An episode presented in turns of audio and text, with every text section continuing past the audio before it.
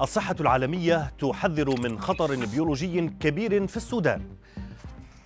العفو الدولية تطالب لبنان بإيقاف ترحيل السوريين قسرا.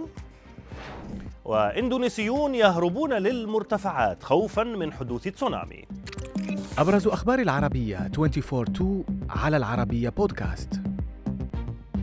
ونبدأ من السودان حيث أعلنت منظمة الصحة العالمية ارتفاع عدد القتلى إلى 459 شخصا وعدد الجرحى إلى أكثر من 4000 نتيجة المعارك الدائرة في البلاد منذ الخامس عشر من إبريل الجاري. ممثل المنظمة في السودان نعمة سيد عابد حذر في تصريحات من خطر بيولوجي يهدد الخرطوم بعدما سيطر أحد الطرفين طرفي الصراع على معمل يحتوي على مسببات الحصبة والكوليرا وغيرها من المواد الخطيرة. الصغيرة كما ذكرت المنظمة أن هناك مخاطر حقيقية تجاه انتشار الأوبئة في البلاد خاصة الكوليرا. وقبل الحدث بنحو عام ونصف وعبر مقطع فيديو أعلن الرئيس الأمريكي جو بايدن رسميا ترشحه للانتخابات الرئاسية المقبلة منهيا كل الشكوك بشأن إعادة ترشحه. الرئيس الأمريكي قال إن سباق العام المقبل هو معركة بوجه التطرف الجمهوري على حد وصفه. فيما اعتبر الحزب الجمهوري أن بايدن منفصل عن الواقع بعد إعلان قراره هذا خوض الانتخابات الرئاسية محذرا من أن فوزه سيؤدي إلى مواصلة التضخم. التضخم بارتفاعه الصاروخي وارتفاع معدلات الجريمة في الولايات المتحدة.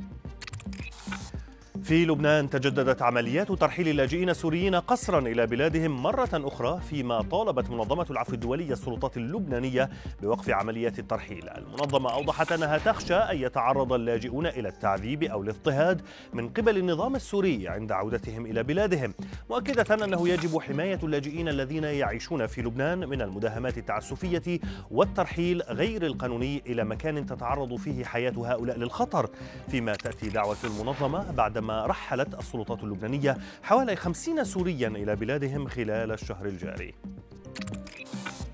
جدل واسع تشهده بريطانيا حاليا بسبب قانون جديد قد يؤدي إلى حظر تطبيق واتساب ومعه عدد من التطبيقات المماثلة حيث يكاد لا يخلو هاتف في بريطانيا من هذا التطبيق الذي أصبح أداة التواصل الأولى في البلاد. وبحسب تقرير نشرته صحيفة ديلي ميل فإنه وفي حال أصرت الحكومة البريطانية على المضي قدما في تطبيق قانون السلامة الذي يضعف التشفير الكامل للمراسلات مراسلات واتساب بالتحديد فإنه سيؤدي لحظر التطبيق الشهير الذي سيرفض الالتزام بالقانون إذا تم إقراره. ختام هذه النشرة من إندونيسيا التي ضربها زلزال بقوة 7.1 درجة. قبالة سواحل سومطرة بحسب ما أفادت به الوكالة الجيولوجية الأمريكية. ما أرغم السكان إلى اللجوء إلى المرتفعات قبل أن يرفع الإنذار باحتمال حصول تسونامي.